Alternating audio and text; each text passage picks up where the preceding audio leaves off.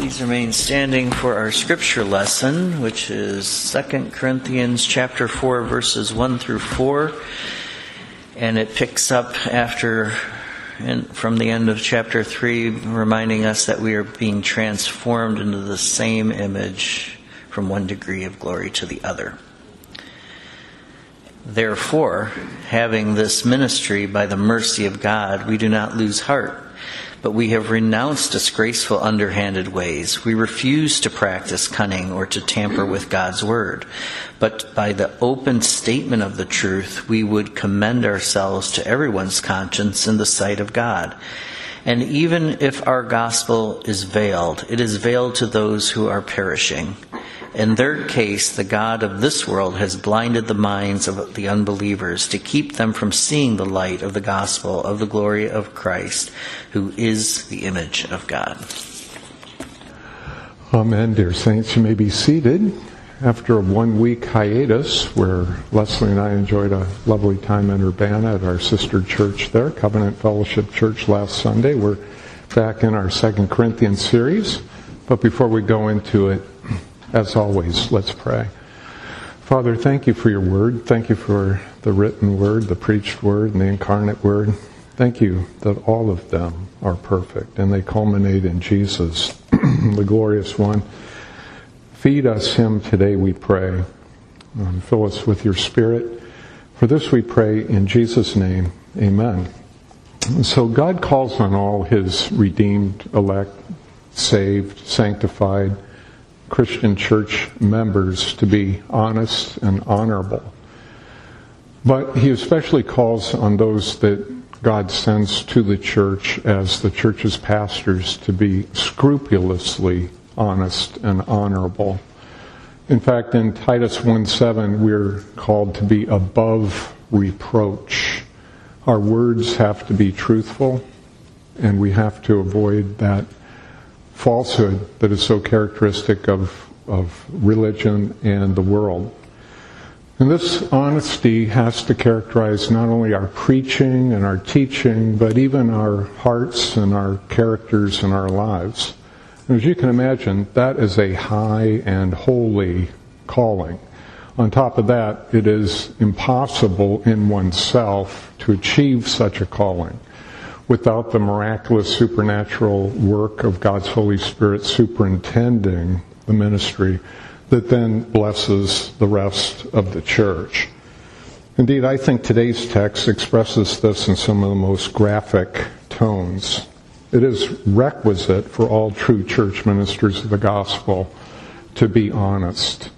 And of course, that's a dangerous thing. I mean, on the face of it, you would think honesty is something everybody would want, but it's not true.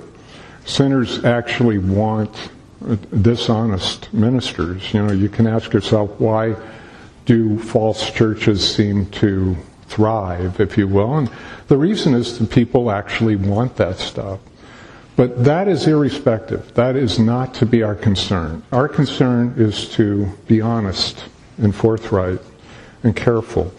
And none of that is possible without that miraculous work of God's grace in our hearts, whereby we are caused to love the Lord Jesus Christ to such an extent that we would rather perish, die, be martyred, shot, killed, persecuted, tortured to death, than to deny our blessed Redeemer and to speak lies and falsehoods. That's how serious it is. Therefore, let's make it our gospel goal today, and this applies not just to ministers or to prospective pastors, but to all the church, to procure and hear honest ministers in Christ's true church. And of course, for our church, that's especially an issue, isn't it? Because you're in the process of procuring a new minister.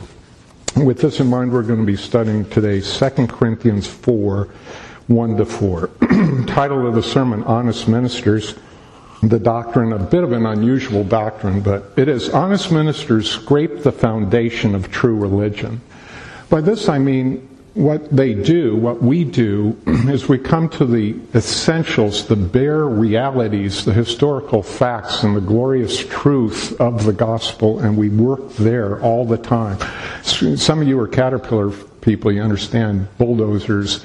We're scraping the foundation of the true religion. We're not up here in some ethereal realm. We're right down there where it really matters. And so we're constantly coming back to the truth, the one true faith, and always keeping an eye on Jesus, the author and perfecter of our faith. Now, in doing this, we don't occupy ourselves with the things, the passions, and the idolatries of the world. Instead, we're constantly bringing God's people back to Jesus, the only one that can do them any good. And we're bringing ourselves back to Him. He is the bedrock of gospel truth. Therefore, there's, let's seek to better understand just why and how honest ministers scrape the foundation of true religion. First, we do not engage in conventional religious marketing. Now, by this I mean that the authentic church minister of the gospel does not take the bait of standard religion and the practices and causes of standard religion and the world. And it's all out there. The true minister avoids the bait, doesn't take it. What is accepted as ordinary and to be expected by most religious societies, including many Christians, is to be scrupulously avoided by faithful, Christ honoring ministers of the gospel. Indeed, most of these things boil down to money, dollars and cents. Not all, but most of it. Always keep that in mind. It's either God or mammon, Christ or money. Bottom line, if the bulk of the religious world thinks that something is a good idea, or is a worthy endeavor for the church to get involved in, guess what? It probably isn't. And that is a very important principle. Every time an idolatry comes up in the religious world, or even in the world generally, culture, the perceptive, wise minister immediately identifies that and is aware of it, the pressure that's going to bring, the, the power that those idolatries have, and teaches the people of God to resist it and avoid it. Now, this sort of situation is largely what Paul's getting at in verse 2a, which is a pretty remarkable text. But the apostle is also dealing not only with dollars and cents and people getting rich on religion, but doctrine, the teachings of the scripture, the teachings of the most holy faith, which we just read in our Nicene Creed earlier today. Because People that prevaricate in the, in the name of religion or tell lies thereof are seeking one or both of two things every time. And you always have to be aware of this. It's either money or power. If it's money, their desire is to fleece God's sheep of what they have. If it's power, it's a craving to rob them through false doctrine of the great treasure of Jesus Christ himself and the glorious gospel. So it's always money or power that's the problem, not only in the world, but in the religious world. So in teaching us this, this is coming from this text today, it's very helpful, especially in the world we live in. we do not engage in conventional religious marketing. Instead, we devote ourselves to the truth, Jesus. Now, commitment to the truth, Christ, involves two principal practical things in real Christ called ministers of the gospel. And as you call your next pastor, be looking for these convictions. First, prayer. And secondly, preaching of the gospel of God's grace in the Lord Jesus Christ. Those are the two basic roles that God has called all of his pastors to do prayer for the sheep of the flock, and beyond that, the presbytery and others, and preaching. That's what was happening in the book of Acts. You remember that in chapter 6, I believe it was, where the apostles didn't want to be taken up waiting on tables, so they get deacons so that they could devote themselves to the Word of God and prayer. And that's what's important in the ministry. And don't ever forget it. Everything else is subordinate to these two primary tasks. Now, the world of conventional religion comes to all of us, not just young pastors, and I experienced this as a younger pastor I'm still, no, I'm not young anymore. But anyway, as a young pastor, you have to do this, you have to do that. You have to be relevant to the community. That's wrong. It, at worst, that is a gross error, and at best, it is a legitimate mistake. In fact, just as soon as you try to become relevant to the community, you've lost all your relevance. And especially in God's eyes, let alone the world, who can see through it very easily. Now, Christ must be held on to us, not just the ministers, but the whole church, with all our hearts at all costs. Anything that would drag us away from these principal duties of prayer and preaching, anything, must be resisted and rejected. In fact, it has to be self consciously so.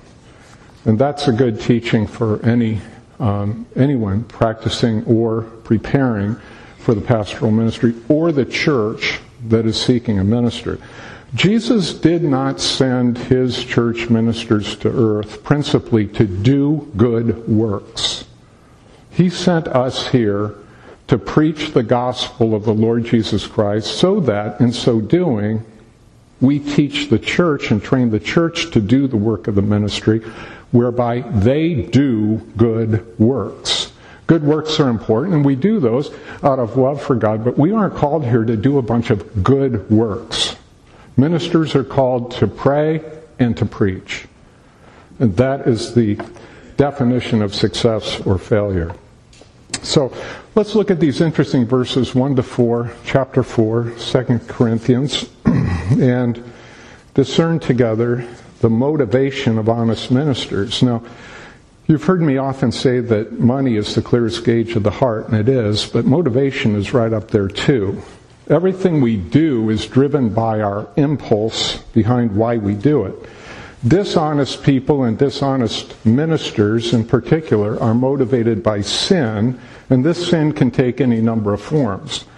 Honest, regenerate Christians and honest, regenerate ministers are motivated by honor. They want to glorify their triune God, and everything they do, they wish to promote the gospel of the Lord Jesus Christ and lift up his glorious name before the church and the world.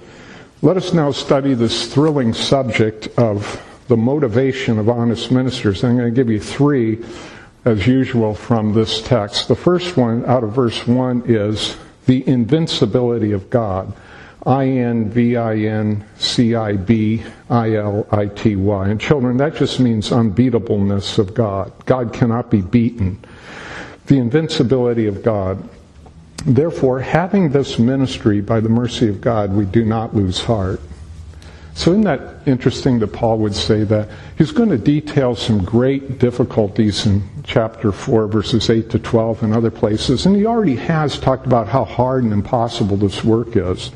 But here he's teaching that truly called gospel church ministers, who, by the way, are the authentic apostolic succession of the apostles themselves all the way down to today, are only sustained in their office and their ministry by the mercy of God. God's mercy alone keeps us in this office and gives us the strength and the ability to do it. Sunday to Sunday, month to month, year to year, decade to decade. And that is because this mercy is so great that it causes us not to lose heart Obviously, we would lose heart doing an impossible labor if it wasn't for the mercy of God doing a marvelous work. The power of God is so indomitable or unconquerable that even the otherwise entirely frail nature of gospel ministry being done through fallen human beings cannot fail. In other words, what this is, text is telling us is that despite all the obvious handicaps of our fallenness, the ministry cannot and will not fail when it's done in God's power and spirit by those who are truly called to do it. Now, this doesn't mean, of course, that this precludes the existence of these gigantic challenges to gospel ministry. And as I mentioned, Lord willing, we'll be looking at that in verses 8 to 12 sometime later. But when a man is called to invest himself in a cause that absolutely cannot be thwarted, overthrown, stopped, or defeated, This by no means implies that it will be easy or even humanly achievable. It takes a miraculous work of God's Spirit. But it is great encouragement to remain faithful in the endeavor, and that cause is the kingdom church gospel of the Lord Jesus Christ. So, what is the motivation of honest ministers? It's the invincibility of God. In other words, we can't fail. Not, we can't. It's impossible. Can't fail. And, verse 2, the fear of God. And this is the key verse. But we have renounced disgraceful, underhanded ways. We refuse to practice cunning or to tamper with God's word. But by the open statement of the truth, we would commend ourselves to everyone's conscience in the sight of God. Wow. The, the principal motivation behind true pastors, ministers, and parishioners who hear them is the fear of God. And absolutely conversely, the absence of the fear of man. If we really fear God, we will not fear man. Ultimately, every time I preach a sermon, there's, I'm not preaching it principally to or for you. I'm preaching a sermon for the triune God himself, who loves gospel sermons. And I do it for his glory because I fear him. And if I was to tell you lies and falsehoods, it would be a fearful thing to be in, a position to be in. And so it's the fear of God that drives us. And the reason Paul could say what he does here in this amazing verse 2 is because he was so convinced of the existence of, the righteousness of, the holiness of, the power of the one true and only God, that his, Paul's representation of God to the church and the world had to and would, by the miraculous power of God, accord with these divine characteristics and attributes. So Paul could actually be in accord, not perfectly like God, but in truth in accord with them. How can that be in fallen, sinful men called to do the church's gospel ministry? Well, by the sovereign, miraculous grace of God in Christ. Now, dear saints, the Apostle Paul in the 50s AD knew, just like we do today, that there were, even then, many religious charlatans, game players, shell game operators, clowns, and fanatics abroad. And they certainly are still uh, out today, making a mockery of religion. And he knew that this would make people skeptical of even an honorable minister like Paul, even as it's true today of faithful pastors these days. But this did not stop the apostle at all. It didn't discourage him one bit. It didn't keep him from doing his gospel ministry. It didn't prevent him from speaking the truth and even applying the principles to himself and to all truly called ministers throughout the entire history of the church. So when we refer to the fear of God, we must always cite as well the love of God because that is two sides of the same spiritual coin. The love of God and the fear of God. A faithful, spirit-filled, Christ-loving, reformed church, which by God's grace you are. Listen to this. This is key and it's ancillary but important flowing from this doctrine. A faithful, spirit-filled, Christ-loving, reformed church is the greatest institutional blessing Almighty God would give any city, county, community, nation, or world. Never take it for granted. They're rare, they're hard to find, they're precious, they should be treasured. We have to fight for it, we have to maintain it. We have to be vigilant, diligent, prayerful, and watchful. We have to go on the offensive to maintain it. There, there's a good reason why they're so rare, dears. The other way is easy. You can find one on any street corner. But go looking for a faithful Reformed church that boldly proclaims Jesus Christ, and you will find that it's not so easy to find. It's a great and treasured possession, and we need to be very careful to maintain it. And in so doing, like Paul, we renounce boldly all religious fraud and cheating and cunning and deceit. We renounce it and we stay faithful to Jesus in all the great and glorious ordinary means of grace, namely preaching, sacraments, and prayer. That's the key to a healthy, biblical church. We don't need all the extras. The motivation of honest ministers, the invincibility of God, the fear of God, and finally, the sovereignty of God. Verses 3 and 4. And even if our gospel is veiled, it is veiled to those who are perishing. In their case, the God of this world has blinded the minds of the unbelievers to keep them from seeing the light of the gospel of the glory of Christ, who is the image of God. First of all, notice this wonderful language. Jesus Christ is the perfect and exact image of God, verse 4c, who is seen by faith through the glorious gospel mirror of the preaching done by Christ's true ministers, which is the context of this particular passage. Now, it is true, as we know from Galatians, that false people can preach the gospel too. And even Paul was able to rejoice even then. But here we're talking about authentic ministers of the gospel. Now, Paul's doctrine here in verses 3 and 4 is this. The truth of our preaching is made explicit through the historical redemptive facts of the gospel itself, which we proclaim to people, and that despite this proclamation of the undeniable truthfulness of the gospel claims, some people do not, and in some cases may never see it with the eyes of their faith. Now, when people don't embrace the gospel, is it the fault of the preacher? No. Is it the fault of God?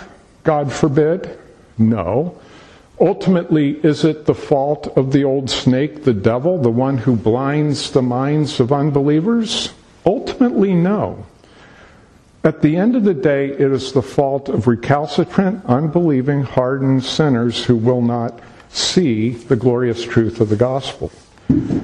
Now, look at what people are missing when that happens from this text. When they don't believe the preaching of the good news, particularly done by honest ministers, as this text is making clear.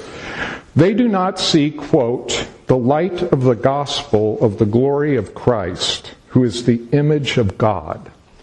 Think about that. They do not see the light of the gospel of the glory of Christ, who is the image of God, verse 4b. So, from our point of view, how are we to handle that? What are we to do about it?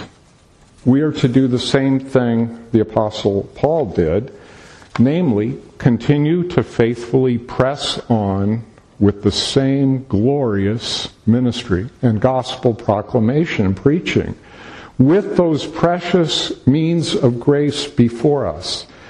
And do that irrespective of results, not concerned about numbers or results of the world and its, its perspective. We trust a sovereign King Jesus.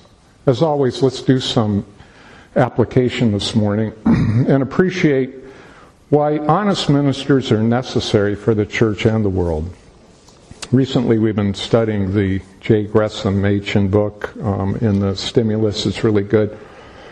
And 100 years ago, J. Gresham Machen was making the point several times that the gospel in his day was very unpopular. Well, guess what? It's still very unpopular. And honorable ministers of the faithful church are also extremely out of favor with the world and the religion of the world in general, if you haven't noticed that. But who cares, ultimately? I mean, and I mean that seriously. Should any of that really discourage us? Should that cause us to be weeping or sad or wringing our hands or causing us any consternation at all? Answer no. Not at all. Doesn't mean we don't care, doesn't mean we aren't aware of it, but it's not going to affect us.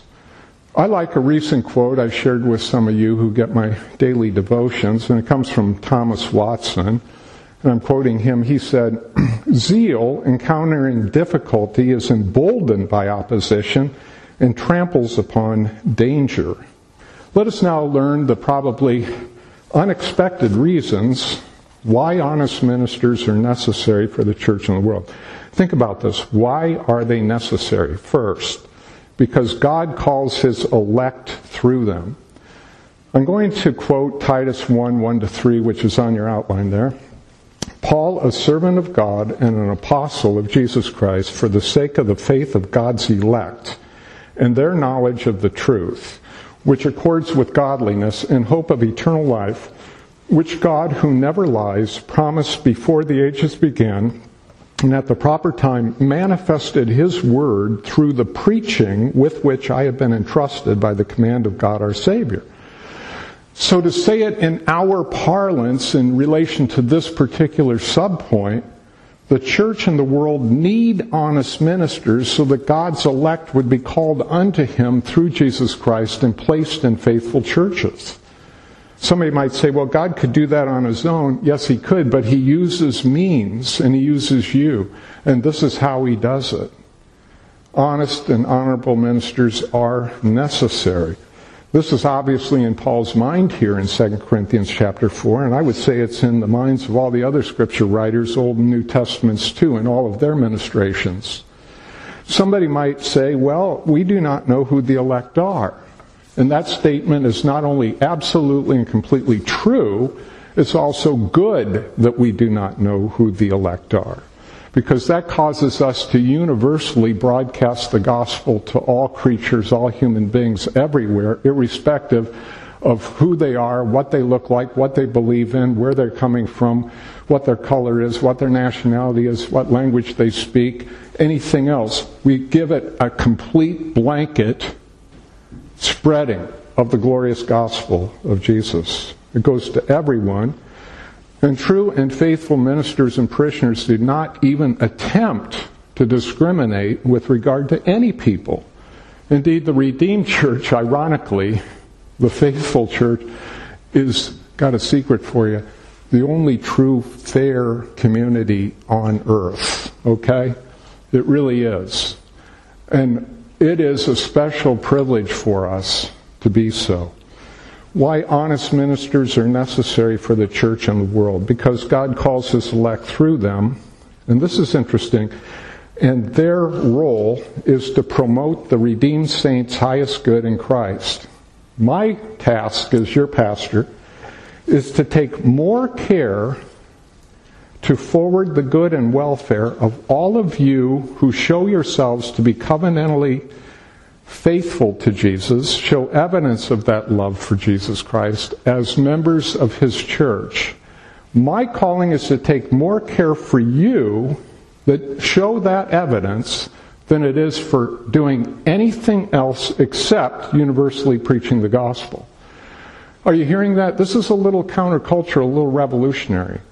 It's following the pattern of Jesus Christ, who spent most of the quality of his time with those who really cared, those who were most serious, those who showed the most evidence of faithfulness and love for him. Check out the record. And not only Jesus, but all the other ministers do it too. That's really important. To explain, God Himself is more concerned for his poor, humble, sincere, and yet still sinful true church lambs, big or small, young or old, than he is for anyone else in the world. Listen, you might be saying, Pastor, where do you get that? Well, listen to these words from 2 Timothy 2:10, also referenced on your outline. Therefore, Paul says, I endure everything for the sake of the elect that they also may obtain the salvation that is in Christ Jesus with eternal glory. You see that? That's how ministry is done, by the way. It's true. If any of you want to love Jesus Christ with all your hearts, and you want to grow in that, I and my brothers and sisters who are in that role to serve, I am here to serve you, to help you. But there's coming back full circle to our call to worship today. How can we love the one we don't know? And how can we know him without a preacher, as per Romans 10? And what is the preacher's message?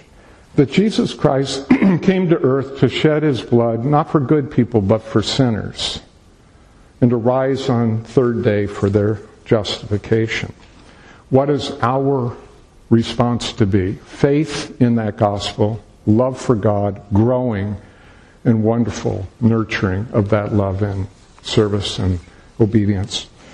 Beloved, honest ministers are here to call and serve God's special people. Let the true church be thankful for honest ministers. Let's pray together. Father, thank you for honest ministers. You've always called them over the entire history of the church, and you always will. But uh, they, um, they, they will serve you irrespective of uh, any other considerations. But that's only because of your superintending grace and mercy and marvelous work in them. We pray that as that ministry is done, gospel is preached, sacraments administered, prayers offered, you would build up your saints in the most holy faith. That they themselves would be the ministers of the church too. We pray this in Jesus' name. Amen.